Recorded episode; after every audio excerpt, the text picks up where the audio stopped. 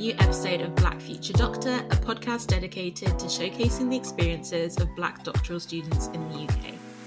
My name is Nina, I'm a psychology PhD student at the University of Bath, and I'm your host. Today I have with me Lorna Hollowood, who is studying part time for a PhD in nursing and social sciences at the University of Birmingham. Hi, Lorna, thank you so much for being with me today. Hi, Nina, thank you for having me. No worries. First, can you tell me a bit more about yourself and the subject of your PhD? Yes, of course, yeah. So, as you said, I'm doing my PhD at the University of Birmingham and it sits in the School of Nursing where I work, and I am a nurse by background, and it also straddles the School of Social Sciences. And the subject of my PhD is exploring the experiences of people from the Windrush generation who live in UK care homes. Mm-hmm. Brilliant. Great. So I know you're also kind of in your first year or starting your second year of your PhD. Can you tell me a bit more about your journey towards pursuing a PhD? Like, when did you first consider doing one? Yes, I can. So I started to think about doing a PhD or started very early conversations with it about it about four years ago. Mm-hmm. Academia is sort of my second career, and I'm probably a little older than some of the other people that you've spoken to. But um, as I said before, I'm a nurse, so I registered as a nurse back in 2005 and worked clinically and mm-hmm. worked in areas like district nursing and specialist palliative care and started to do um, started to incorporate and get some qualifications in education and started to do teaching mm-hmm. alongside mm-hmm. my clinical practice and at that stage i really wasn't didn't have a phd in sight at all in fact from an early age i didn't have university in sight so i always feel like i've kind of got here a little bit accidentally just as time has gone by so i it was it was when I changed jobs, moving into a full time education post in specialist palliative care, and was carrying on with my master's part time, and then I went to work in my mm-hmm. first higher education institution in a university teaching nurses, and that's when people started to say you need if you're going to stay in this career you need to complete your masters and start thinking about a phd so that's probably when the first the first thoughts of it came to me but like I said, my sort of path to academia wasn't a linear one at all. I'm a first generation university graduate in my family, as are my two brothers. Mm-hmm. University wasn't something that was talked about or even further education. And I left school with few qualifications and went into working and, and went back to night school to do qualifications. So it, it, it wasn't a straight path. And then once I got my nursing qualification, I started to collect master's level modules, which were related to my clinical practice. I was halfway through the master's when somebody said, Have you thought about completing this as a qualification? And decided to, which was great. And then I got a new job at the University of Birmingham. And actually, there was quite a lot of pressure in my department to do a PhD. It's kind of expected in the role as a lecturer that you'll be pursuing yeah. a PhD. So it was probably three years ago that I really started to think, okay, now's the time to actually put an idea together and consider whether or not I've got both the time and skills to, to, to go for it. Yeah. And what I love about your story is that I think it's probably true of so many people, but we don't really talk about it. That a lot of people do PhDs, but they haven't initially started out thinking about it. And I really like that you've done you know loads of practical work beforehand and then you've come back to academia. I think academia you don't have the doors shut on you if you leave even though it may feel like it. You can always come back. Yes and that's something that i feel we should tell young people more because now I've got children just entering the high school system, secondary school system, mm-hmm.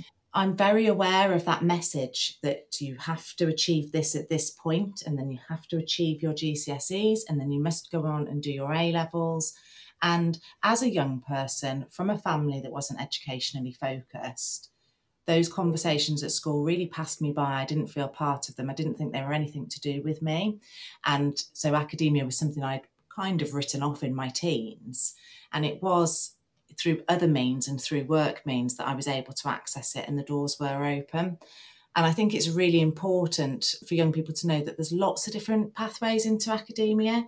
Mm-hmm. It doesn't all fall on that first set of GCSE results. And sometimes you need to find really what your passion is and what you're good at before you before you go into it. Yeah, definitely. So we've touched on it a little bit, uh, yeah. but I'd really like to hear more about the specific topic of your PhD. Like, what made you interested in looking at that? Okay, so my PhD, I'm really happy to say, is an amalgamation of my personal and professional interests. And when I started first putting a title together and thinking about what I wanted to look at, I never thought I would be able to get to this place. That was a huge achievement in itself, getting to a place that had such professional passion behind it and a real personal interest. So, first of all, the population that I'm exploring are care home residents. And that's because I, I, mentioned I went to work after school. I did a variety of jobs, but I did do some jobs in the social care sector. Started off working with people with mm-hmm. learning disabilities and also did some work in care homes. And when I became a registered nurse, I worked closely with care homes because I had I worked in a community hospital, so we had lots of complex discharges and lots of supporting older people to move into care homes. Mm-hmm. And then when I worked in district nursing, I had two care homes on my patch that I supported providing end of life care to their residents and also started to do a bit of education in those care homes and supporting the care home workers to deliver different aspects of end of life care. Um, so I'm really passionate about care homes and whilst working nationally and visiting different care homes, I've been able to see some fantastic culturally appropriate care for a wide range of people from different backgrounds. And then I've seen some examples that haven't been as good. And it's always fascinated me what the difference is. It's not something I can mm-hmm. put my finger on. I can't attribute it to levels of education or training available to staff. So that is a question that has been simmering for probably the last decade that I've been involved in care homes. What what makes good care for people from different backgrounds good? And then the focusing on the Windrush generation, and I'd be focusing specifically on people from Black African and Black Caribbean backgrounds, that's really my personal interest. So I am dual heritage. My mum is white British and my father is mm-hmm. Black Caribbean. He was born in Barbados and came to the UK as a child. Mm-hmm. But I was brought up primarily in a single parent family by my mum and had nothing to do with my Black Caribbean side of my family. And also, I was born in Birmingham, lovely, diverse, multicultural city where I work now, yeah. but moved out of Birmingham at a young age and lived in predominantly rural white British areas. So I felt as a child and most of my adulthood very separate from my Black Caribbean background. And yeah. this has provided an incredible opportunity for me to embrace and get to know and learn and support people from the same background as me and get to know it in a really safe way, probably a way that I perhaps can't pursue personally. Yeah. All right. So I know you're doing your PhD part time, and you're the first person I've spoke to on the podcast who is doing that. Can you explain to me what that kind of looks like work wise for you? I started this PhD part time pre pandemic, and I thought it was going to look a very, very certain way where I would dedicate a proportion of my working week. So I'm, I'm in a really supportive team. And as long as my work is done, it's okay and well supported to take time to study, which is great. Mm-hmm. And also, you know, just accepted that one of the decisions I had to make in doing the PhD would that be it would eat into my personal time as well. Now I've I've got lots of experience of this because after doing a full-time degree and qualifying as a nurse, all of my study has been in my own time and part-time, every course. I think apart from my mm-hmm. district nurse specialist practitioner course, which was part of a working secondment. Everything else has been in my own time. So that's something I'm used to. I feel like I've got the skills to manage that in, you know, in a slightly haphazard way at times, having a, a young family as well. But then the pandemic hit and, and that changed things considerably. So obviously all of our working patterns changed. I started working from home. Mm-hmm initially I was working from home and trying to provide some sort of home education. Of course, yeah. Uh, I didn't have an office at home. So I was doing all of this in the corner of a living room. And I did mm-hmm. really consider taking a leave of absence from my PhD. It felt like one thing too much to think about. Mm-hmm. But I've got a really supported supervisory team who kept, have kept me going. They they kept goals small and manageable, and sort of kept gently nudging me forward. So I have been able to carry on with that. I have to be really clear with time management, mm-hmm. and I mm-hmm. sometimes have to sacrifice work opportunities and I sometimes have to sacrifice progress with my PhD for work opportunities. So it is a constant juggle. But luckily, I do love studying. You know, I hope it's come across that I'm just incredibly passionate about the topic, which re- which really helps. It means that I'm happy to go to bed yeah. with a textbook, or you know, happy to carry papers around with me to read in, in, in moments where I can and things like that. So I have sat on the side mm-hmm. of the mm-hmm. swimming pool and the side of football pitches, typing up bits and uh, reading papers and filling in data abstraction charts and things like that. So I wish it was tidier. I wish it was like my plan, which is, you know, this is my work time, this is my PhD time, and in the PhD time I can immerse myself. But it's it's much messier than that, and I have to be quite flexible mm. to manage that and cope with it, which I think I do. But this year has been. I just have to keep thinking nothing will be like the past year. It, surely it'll only get easier from now on, and that's what I hope. But I think you have to just be really careful with your diary and talk to colleagues about what you're doing because generally they are really supportive. You know, if you say, "Oh, I was hoping to get this done, and but I've got caught up in this thing at work and this thing at work," but if you talk, if you if you hide it and struggle on your own, you're on your own. But if you share it, it's amazing how mm. often people come forward and and to offer support and space and even just time to say, "Ah, it's all too much at the moment. I can't I can't do it." So I'd love a bit more time to devote to it. I think I could progress much quicker. But and I'm I'm quite self-critical, so I often think, oh, I wanted to achieve this by this point and I haven't. Yeah.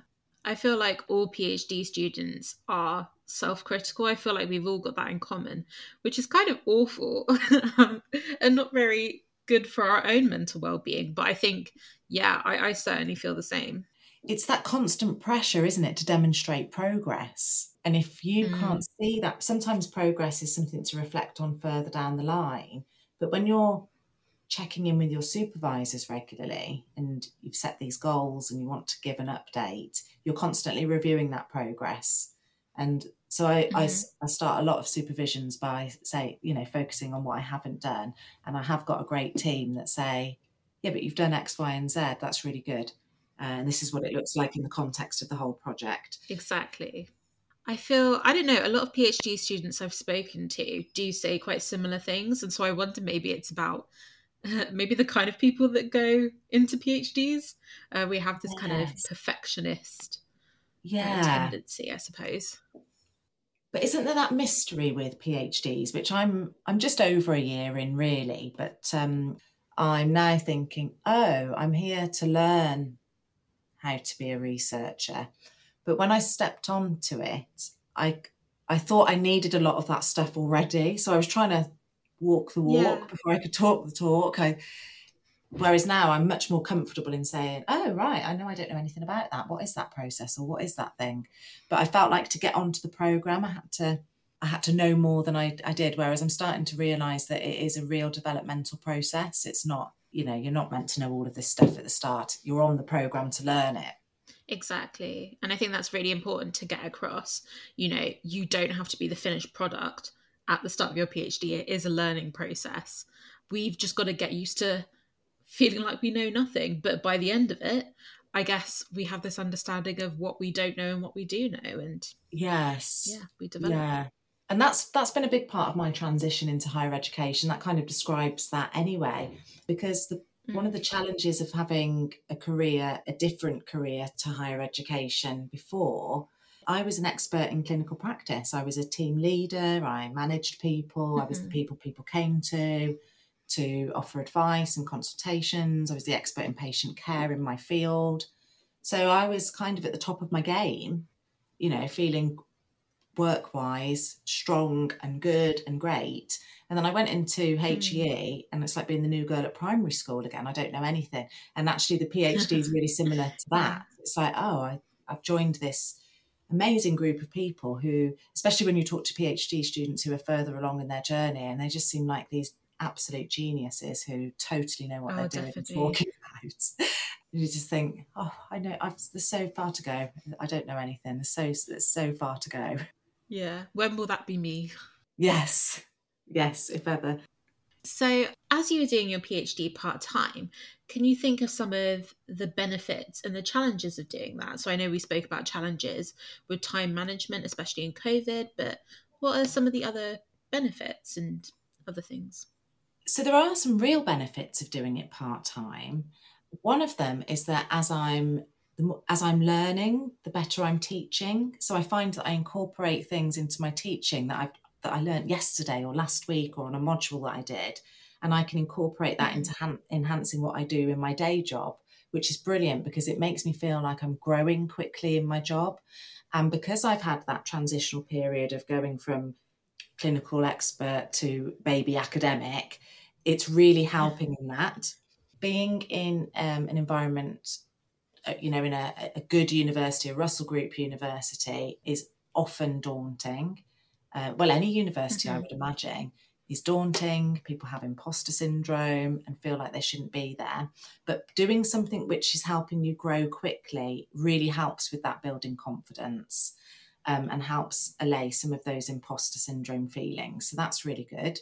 And that it's also making me network beyond the School of Nursing. So it's a big university. Mm. And before doing the PhD, I only knew other people in my department on it who, who live on a, a tiny corridor Whereas I've been involved in things, just go, you know, belonging to postgraduate groups in the School of Social Sciences and in the School of Nursing. I've met people from different backgrounds.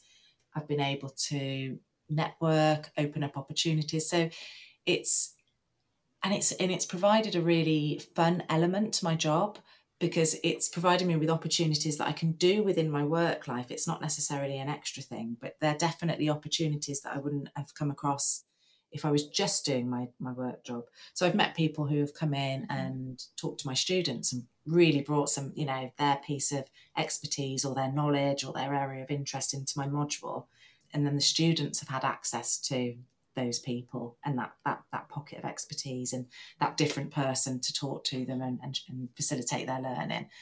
I've got to do, you know, things I've had the confidence to do different things because I, I know more people. So you know, an example is I wanted to do a, a webinar looking at um, vaccine hesitancy for COVID because some of my students were saying to me they were nervous about having the vaccine and couldn't explain why they'd heard myths and rumors about it and it really bothered me mm. and it, these these these concerns were definitely coming from students from black backgrounds asian backgrounds minority yeah. ethnic backgrounds and I wanted to do something for them. I was like, we, you know, we're, we're in a, a, great medical school here with lots of research going on around COVID. We need to bring that to the students. But because I knew a couple of people, I was able to pull together a, an amazing panel to do this webinar for the whole of the medical school. And that's something I would oh, never have done without doing the PhD. You know, it, it was contacts that I've made since networking. So doing it alongside work is it's really hard, really, really hard um, and I, I've seen lots of colleagues really struggle with it. And some have gone on and succeeded, and some have not been able to or have had to pause their studies. Mm-hmm. But I think if you can, if you can, if you can try and do it, it's a really good, it's a really good thing. And I can see a different future ahead of me because of this. Whereas I'm not, I, I, I, always say I'm an accidental academic. I didn't have a clear. I wanted to be a nurse, and then I did that, and I was and I was mm. quite happy with that. It, you know, and then my path just took different directions. Whereas now, actually, I feel you know I've got aspirate huge high aspirations and things that I would like to go for, which I wasn't considering eighteen months ago or even thinking about. Yeah. Oh, that's so encouraging to hear. And I think from everything you've told me, you're doing an absolutely amazing job. You're smashing it. So, yeah. Thank you, Nina. Yeah, that's really that's really really kind. So, I've asked you loads of questions, but just one last one. You've given amazing advice so far, but I always end all my podcasts with uh, what is one piece of advice you would give to other Black people considering pursuing a PhD? Please go for it. You can probably do it, is my advice. Because I halted and stuttered and considered and doubted, and I still doubt all the time. Mm-hmm. But I, I'm in it. I'm in it. I'm on the program, and I'm actually producing.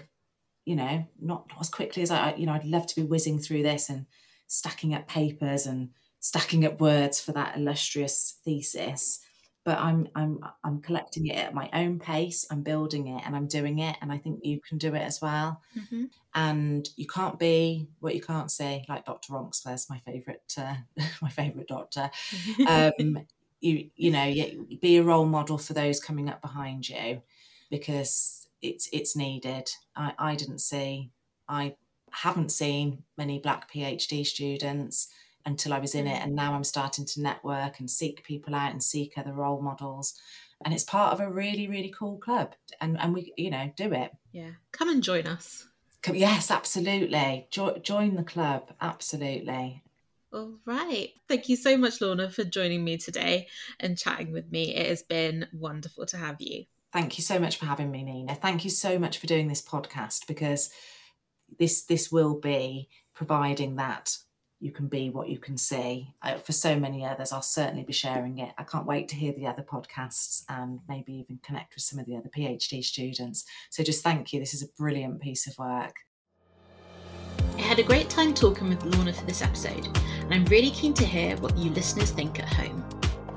It's becoming more common to do a PhD part time, but it's often not spoken about. So I really hope this episode provides some insight for Black and non Black PhD students alike. As always, you can tag any comments on social media using the hashtag BlackFutureDoctor, and please feel free to leave a review if you've been enjoying this podcast. I'll be back next week with a brand new episode.